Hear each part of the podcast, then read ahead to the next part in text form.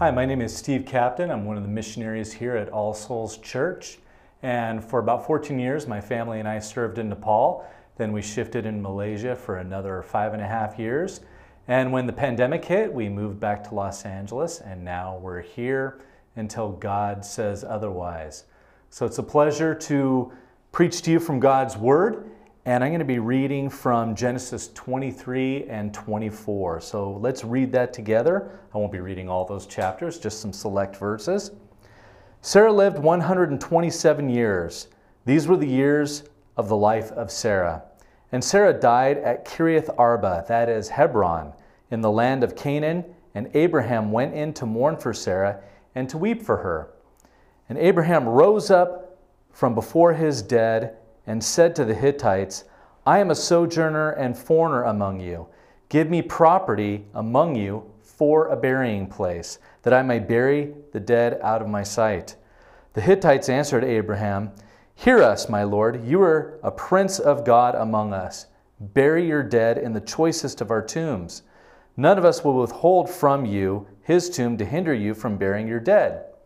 Abraham rose and bowed to the Hittites, the people of the land.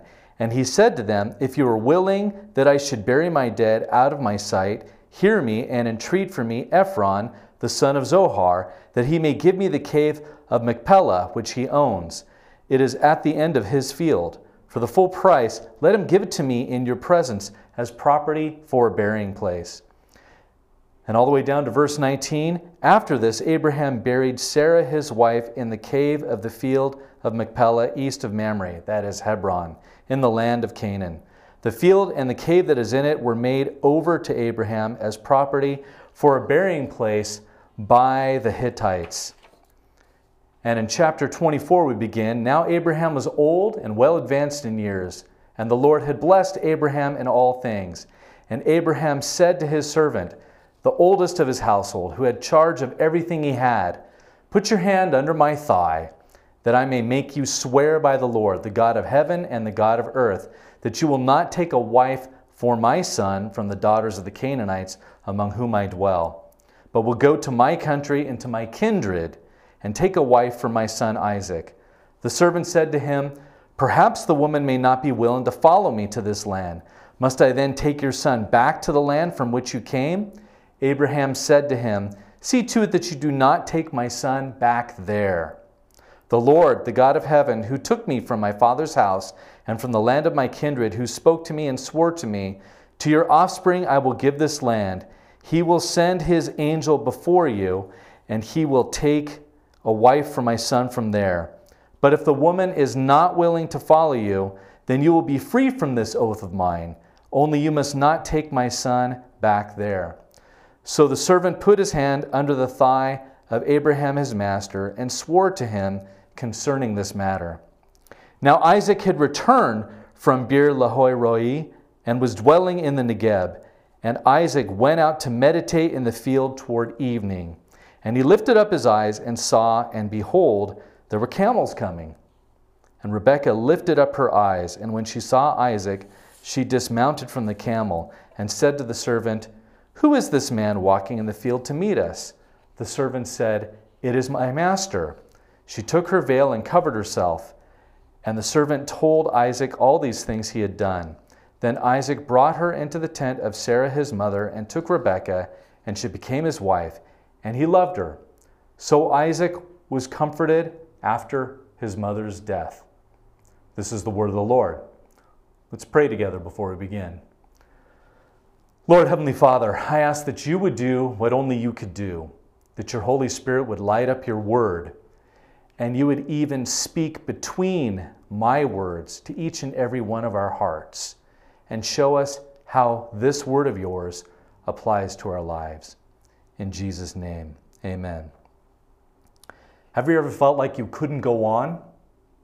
I know I felt that way a number of times. You probably did as well. I remember my very first assignment in Nepal. I was trekking in the Himalayas, passing out gospel literature to the various Nepalis in the various villages that I met. Some of them were up way high on the mountain. And as I was coming down the mountain, I wrenched my knee and it was very painful. It was so painful that even on the flat surface, I could feel the pain with every step. And after the third step or so, the pain shot up into my brain. It felt like two knives just jabbing into me. And I'm sorry to say, I grabbed all that gospel literature, slammed it to the ground, let out a few choice words. Not my finest moment. And I looked ahead and I saw my trekking partner. He was way ahead, but he looked back at me, he smiled. No judgment, but I judged myself. And I said, I can't do this anymore. I am the worst missionary on the planet, and it's time to go home. And I was ready to give up. Um, but I reflected back on my life, back to when I was 15 years old, right at this very church, even on a, on a mission trip. And the Lord spoke to me, and I agreed with him that I would do anything he wanted to me to do, anytime and anywhere. And as I reflected on that, I got angry. And I thought, that kid had no idea what he was talking about when he agreed to that. And I argued with God a little bit, but I decided to, to lean into what he told me back in that moment and I continued on. And I'll tell you a little bit more about that later. I think we've all felt that way in some ways, that idea that I can't go on, especially with God, right? Um, we're lying down, we're, we're depressed, maybe we're not doing well at work or school or something else, and we just want to stop. And that is exactly where Abraham finds himself here. Um, in this passage, in these two chapters, I want to talk about three love stories and the first is the love story of Abraham and Sarah. And it's evident that he genuinely loved his wife because it says that he was grieved when she passed away, probably felt like he couldn't go on. And I imagine that he began to reflect on his, his life with Sarah. It was not all a bed of roses. There were times when he did not treat her that well, and it probably haunted him. Times when he lied about her very identity as his wife and other men were taking advantage of her. Not his finest moment either. And I imagine he felt horrible and he felt like he couldn't go on. But notice uh, the scriptures here in the ESV. It says he stood up. I like the, the NIV. It just says he got up. He didn't stay wallowing in his misery, but he got up and he reminded himself of the promises of God. And he lined up under that and chose to cooperate and then lean into the things that, that God had for him. And he did this in front of the Hittites. These were um, people that were native to the land, they owned the land. This was the land that God had promised him. But as Abraham does this, I imagine he's also thinking, Sarah's gone. All I have is Isaac. And the fulfillment of this promise is looking pretty grim. It's not looking good. And in the past, when he found himself in situations like this, where the promises of God are not looking really good, with Sarah, they would not line up under the way God wanted to do things, but they went their own way. They decided to fill, fulfill God's purposes, his covenant, their own way, first by Abraham getting together with um, one of his slaves and having a child with her. Again, not a fine moment for Abraham, and Ishmael was born. And then, of course, he tried to do other things in his own way, and Sarah did as well. But this time, things are different. We're coming out of chapter 22, where Abraham had just sacrificed Isaac, figuratively speaking, as a type of Christ, and received him back from the dead, figuratively. He learned finally that, you know what? We need to do things God's way no matter what. And it seems like in that moment that he said, I'm done. I am not going to take matters into my own hands anymore. God, it's up to you. I am just going to wait on you to do something. And he waited decades. And God did nothing. And isn't that the way we approach the promises of God in our life? If God's too slow, we either do nothing and we keep waiting, or we get anxious and we start making our own plans and we devise our own way of doing things. But here, Abraham has finally learned his lesson. He's not going to wallow in misery, he's not going to continue to do nothing, but he got up He lined himself up with the purposes of God, and then he leaned in and did something. He wasn't doing something in his own way, but he's decided to do something in cooperation with God, God's way. And he does it in front of all the Hittites. And he says, as the scriptures go on, he says, I want you to sell me a piece of the land so I can bury my wife. And when he did that, culturally, he enacted a legal process to buy this land. Now, I don't know where the Hittites were with all this, how much they knew about Abraham. I imagine they heard the stories that God had promised all the land to Abraham. Rumors kind of spread that way. And I imagine them saying, uh, No, we're not going to sell him any land. And so they still honored Abraham when they said no, but they did it this way. They said, Abraham, we'll give you the land. You can have it for nothing. Go ahead, give it to me. But Abraham wasn't going to do that. In an honor shame culture like in the Middle East, it's, it's very common not only to haggle, but to um, approach things in an indirect manner. And that's what's happening here. This Hittite is saying, hey, you know what? I, I give it to you. Don't worry about it. But in these cultures, when you give someone a gift, there are strings attached, there are obligations involved. And we don't know what would happen. Abraham didn't know what would happen. He didn't know what favors would be called upon him um, in return for this gift of the land. Not only that, the land wouldn't be his, it would still belong to the Hittites, and at any time they could take it back, and he would have nothing. And there would be no inheritance for him, or for his son, or for his son's children. But God had promised him this land. So instead of uh, kind of bowing down to the culture, he does something countercultural. And he lines up with the purposes of God and he leans in and he says, No, we're going to do this God's way. So he bows down before all of them and he says, Please listen to me, please. I, I, please talk to Ephron the Hittite, who was there among them. And he said, Sell me a piece of the land.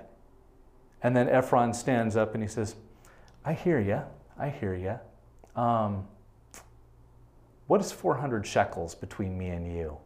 That's the price that Ephron was proposing to Abraham to buy the field of Mamre and the cave of Machpelah. To give you an idea what 400 shekels is worth, King David, uh, he purchased the threshing floor for the temple for only 50 shekels of silver. So, what does that say about the worth of this land? We don't know. But it's at this point that culturally haggling should begin. And they should be going back and forth and knock down the price of the land. And what does Abraham do? He says, I'll do it. He doesn't even haggle, he doesn't even bargain. And he pays the full price and he weighs it out. Why? We don't know. We can only speculate, but perhaps it's because he thinks in his mind, Sarah is worth it. I'm not going to haggle for my wife. And I'm not going to haggle for the price, for the purposes and promises of God.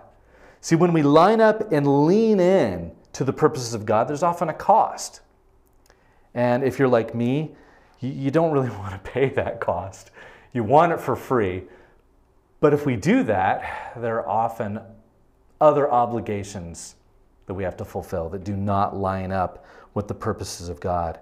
And so, this is Abraham and Sarah's love story. It wasn't always rosy, it wasn't always perfect, but it ended in honor. It ended in honor with Abraham honoring Sarah and God honoring Sarah as well. But this moves us into the second love story that we want to talk about. See, God had promised Abraham land. And when he purchased this, when he weighed out that silver in front of everyone, it was a done deal. It was a legal contract. He owned a piece of the land now. He didn't have all the land, but now, lining up and leaning into the purposes of God, he's got a piece of it. He's beginning to see the fulfillment, and he has set up himself and the generations after him on a trajectory towards fulfillment of God's promises. But that's not enough. He's thinking about his son Isaac, who's still single. And he said, God did not just promise me land, but he promised that a nation would be birthed out of me. And not only that, but that, um, that the promised one would come through this nation and through these generations. So Abraham has a conversation with his servant and brings him into this process of lining up with the purposes of God and leaning in to cooperate with God to fulfill those purposes. This may be Eleazar, the same servant that was kind of, you know, cheated or gypped out of the inheritance when uh, Abraham went his own way and went into his servant and his servant gave birth to his other servant, by the way, gave birth to Ishmael. And so he lost out on the inheritance to Ishmael and then to Isaac. So this servant, he could be bitter. He could be thinking, you know what? I'm not going to cooperate with what Abraham wants to do, or I'm going to drag my feet. I'm not going to do anything. But he joins Abraham in resisting cultural pressures to do things his own way, and he lines up with the will of God and he leans in. He allows Abraham to delegate through him. So they have this conversation, and he talks to Eleazar and he says, I, I need a wife for my son. And where I served in Nepal, it was very common to do things like this uh, arranged marriages. My wife is Nepali, by the way, and I, it was not culturally appropriate for me to go directly to her and say, Hey, I'm interested in you. I'd like to marry you. Of course, we knew we liked each other. Um, we, you know, we, we knew who we were, but uh, in order to ask for her hand in marriage, it was appropriate that I go through her pastor or through another family member. And that's what we have here. Abraham is saying, I want you to go find a wife for my son Isaac. But I don't want you to find her a wife here among the Canaanites. I want you to go to my family, back to my village where I came from and find a wife for me there. Hey, that sounds all good to Eleazar, but he has some questions. He says, suppose, um, suppose I go there and I find the perfect wife for Isaac, and she doesn't want to come back. And the family says, bring Isaac here, and he needs to stay and live there. What should I do? And Abraham says, no, don't do that. Don't do that. I want you to swear to me that you will not find a wife for my son from the Canaanites here, and you will not leave him there. And the oath that they took together is, is intense. The scriptures say that, that he asked Eleazar to put his hand on his thigh, but that is a, a euphemism to say the least. What he meant was to put his hand on his genitals. And so they did that to each other and they took this oath and they said, I swear. And this kind of kind of gives a picture of what's at stake. It is the future generations. My posterity is at stake here. And so he invokes his own covenant with Eleazar to bring Eleazar to line up with the covenantal promise of God. And that covenantal faithfulness, as we're going to see later in the passage, is the Hebrew word hesed. It is God's loving faithfulness. It is covenant faithfulness that we're talking about. So um, this raises some questions. What's the problem with getting a wife from the Canaanites? Well, that would be Abraham's way of doing it himself again, doing it what might be kind of a, a no brainer culturally. Get away from here. You know, these people love you. It's great. Why wouldn't he do that? Well, some, some commentators say that the reason uh, Abraham does not want to get a Canaanite wife is because they worship other gods. And that, that's true they do worship other gods. But that was also true about his people back home. And he said, I don't want Isaac to stay there. I want you to get a wife from there, but I don't want him to stay there. Though his family and his clan in that region, they knew who Yahweh was, they knew about Yahweh, they may have even known about uh, Yahweh's promise to Abraham. But as we'll see next week and in the coming chapters, they still worshiped other gods also. So, here with the Canaanites, I, I don't want Isaac to marry a Canaanite woman because um, his children and the offspring might get tangled up with these other gods. And that could happen if we leave him with my people as well. But there's a larger reason for the Canaanites. The land had been promised to Abraham and his descendants, and it was made clear by God that the Canaanites had been rejected by the land. And so there was no way to fulfill the promise of God by Abraham trying to do it his own way, like he had in the past. Uh, couldn't have this mixing of people there. So, he, so they made a covenant with each other and they swore no wife from here and no wife from back there. Do not send Isaac back there. I'm never going back there. He proved that by, by dying and being buried with his wife Sarah in the cave of Machpelah. And so Abraham says, in, in, in a sense, move forward. We don't move back. We're always moving forward with God's promises, and we're not moving back. So the servant says, Okay, uh, but he understands that this is an impossible task. He understands, like we do, that doing things God's way is basically impossible. And he says, Look, this girl, she may not come back with me. There's going to be all kinds of problems, this, that, and the other. And Abraham says, Don't worry. You don't have to do it on your own. You don't have to do it with your own resources.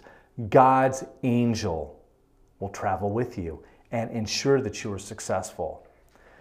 And that's comforting. Um, and that seems to be what happened. This is a description of what happened in this love story of Isaac and Rebekah.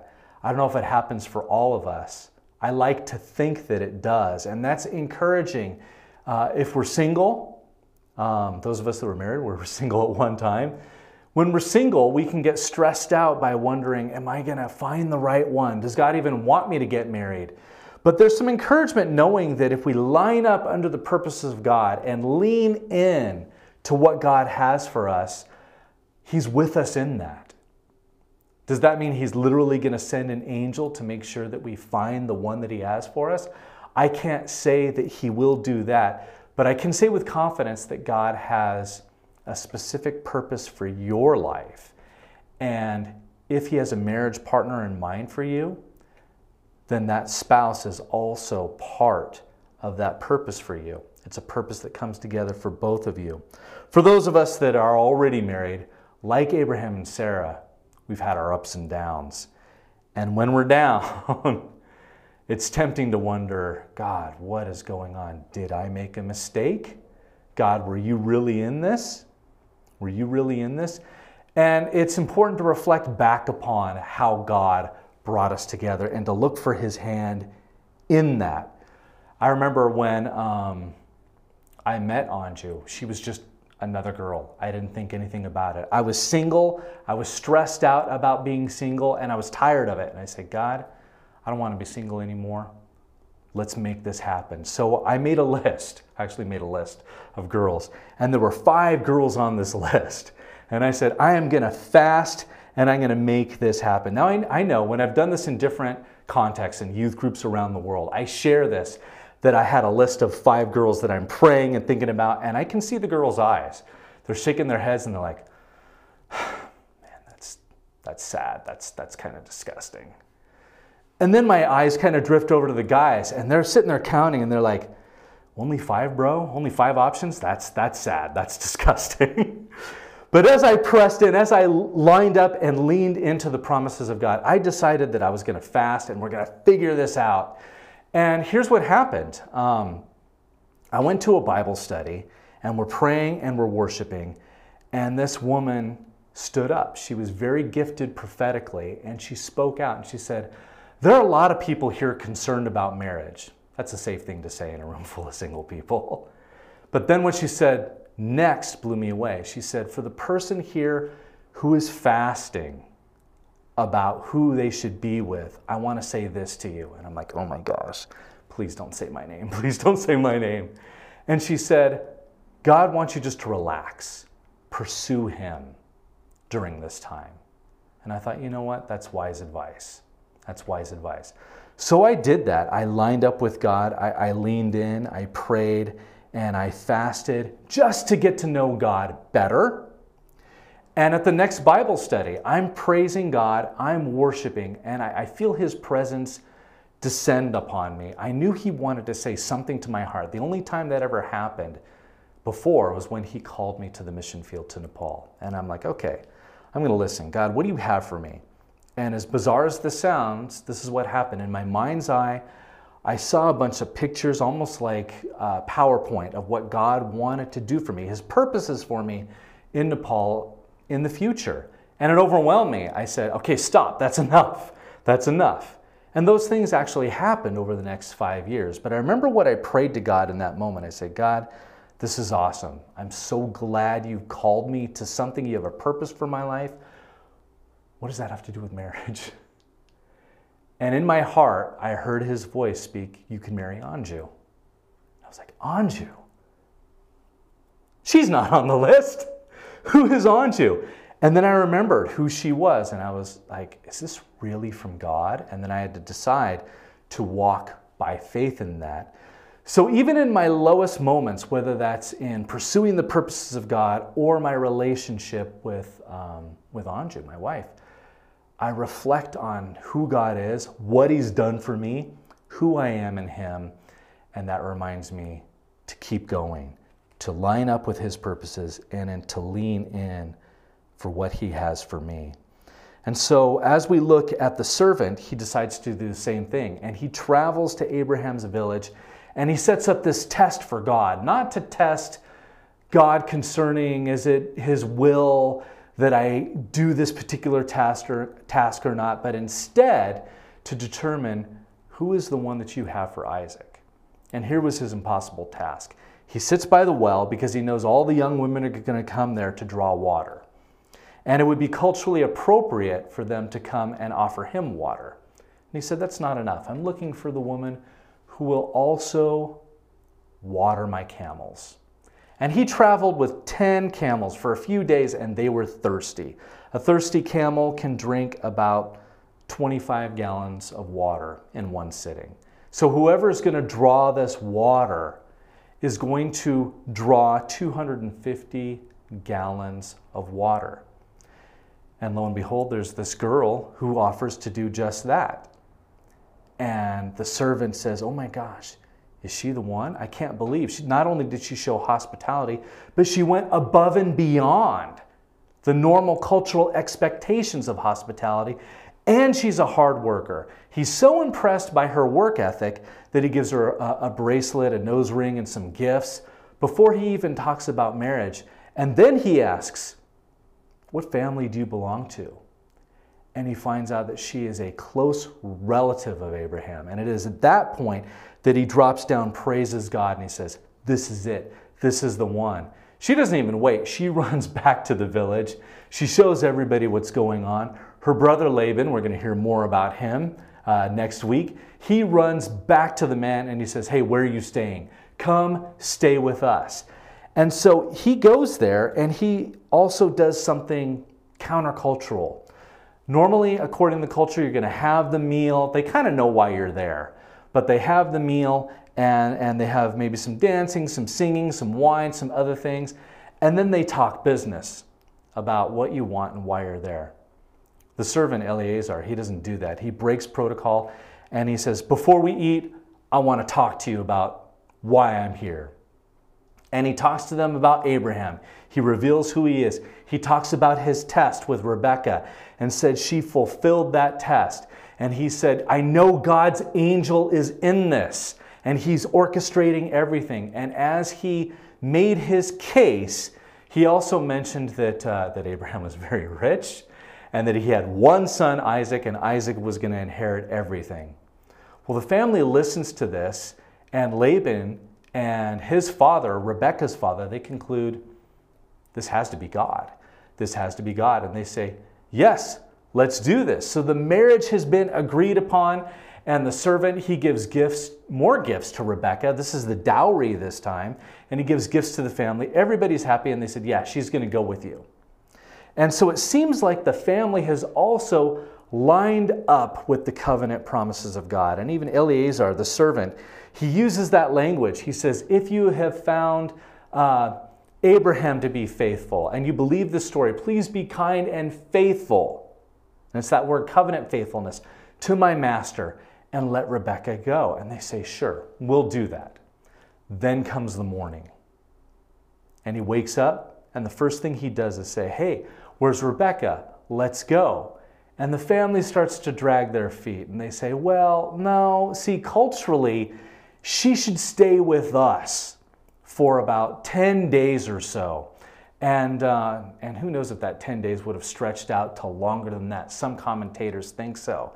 It could be, we don't know this, but it could be that what they were hoping is that Isaac would come there. And if you remember, if you remember, Isaac made the servant promise and swear an oath that that would not happen. That that would not happen. And so um, the tension rises. And there's a lot of different cultural things at play, but of course, culturally, it would be expected that the servant acquiesces and says, Okay, I'll go back, and then I'll bring Isaac here, and then we'll go from there. But he doesn't do that. He says, No, I need to take her now. And the family says, Oh my goodness, how are we going to resolve this? And they said, Let the girl decide. And they bring Rebekah.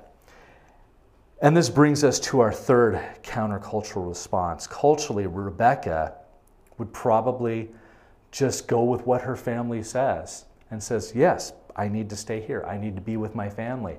There may have been some ceremonial things that she needed to go through, but instead, Rebekah also lines up with the purposes of God and leans in. She's heard the stories about Abraham and the covenant and who Isaac is. And she says, I'll go, and I'll go now.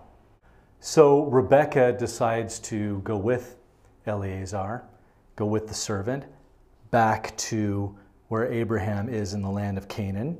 And I thought I would read chapter 24, verses 62 to 67. So we are tuned into what happens next to remind us. So now Isaac had returned from Beer Lahai Roi and was dwelling in the Negeb. And Isaac went out to meditate in the field toward evening. And he lifted up his eyes, and behold, there were camels coming. And Rebekah lifted up her eyes, and when she saw Isaac, she dismounted from the camel and said to the servant, Who is that man walking in the field to meet us? The servant said, It is my master. She took her veil and covered herself. And the servant told Isaac all the things he had done. Then Isaac brought her into the tent of Sarah his mother, and took Rebekah, and she became his wife, and he loved her. So Isaac was comforted after his mother's death. So it's interesting. There are a lot of things going on here. By faith, Rebekah went with the servant to go meet a total stranger and marry him. And we already saw in the previous chapter that Isaac was a type of Christ and figuratively died, rose from the dead. If that is so, then Sarah, figuratively, is a type for the church, a type for us. And this brings us to the third love story we want to talk about. The first was Abraham and Sarah, the second is, is Isaac and Rebekah, and the third, of course, is Christ and the church. And it's interesting in the culture back then, um, I found it interesting anyway, that Sarah had her own tent, Abraham had his tent. They lived in separate tents. And Sarah was the matriarch of the entire clan, the most important woman in the clan. And now she's gone. It's as if she died and things are all out of alignment. And we need to line back up with the purpose of God and lean in to make sure that this is fulfilled. And Abraham, the servant, and even Rebekah did this in a countercultural way. And now Isaac meets her and he just falls in love. Love at first sight, it seems to be. And he brings her into the tent of his mother and marries her there, which seems strange, but now this tent, probably would be like a house for us now belongs to, to Rebekah, and she takes her place as matriarch of the clan. She is now the most important person in the clan. See, the dowry and the gifts and everything else, that was just a down payment. Now she has the full inheritance. And this is what happens for us. It reminds me of John 14, verses 2 to 3, when Jesus says to his followers, In my Father's house are many rooms. If it were not so, wouldn't I have told you that I go prepare a place for you? And if I go and prepare a place for you, I will come again and will take you to myself where I am, so that you may be there also. See, that, that is the love story. Jesus coming down from heaven to us, living the life that we could not, perfectly lined up with the purposes of God at all times. And when it got hard at the cross, he leaned in, died for you and me, rose again from the dead, and he promises to return. In the meantime, he is preparing this place for us. So, just like when Rebekah crossed over into the tent and she instantly stepped into this position as matriarch of the clan, we also instantly step into certain things when we come to Christ. In fact, theologian Lewis Sperry Chafer says that when we come to Christ, there are instantly 33 things that change in our life. We become a child of God. We're forgiven. We move from darkness to life. We get the full inheritance. I encourage you to look him up and look at all 33 of these things. But even these 33 things, they're like the dowry and the gifts that Rebekah received. They're the down payment of the full inheritance that we will one day receive.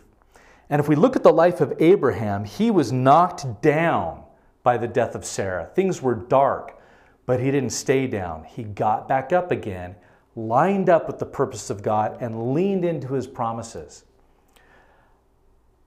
For you, I don't know what God has promised you. Every purpose that each and every one of us has is unique to us. But I do know that God has promised that there is a place for you.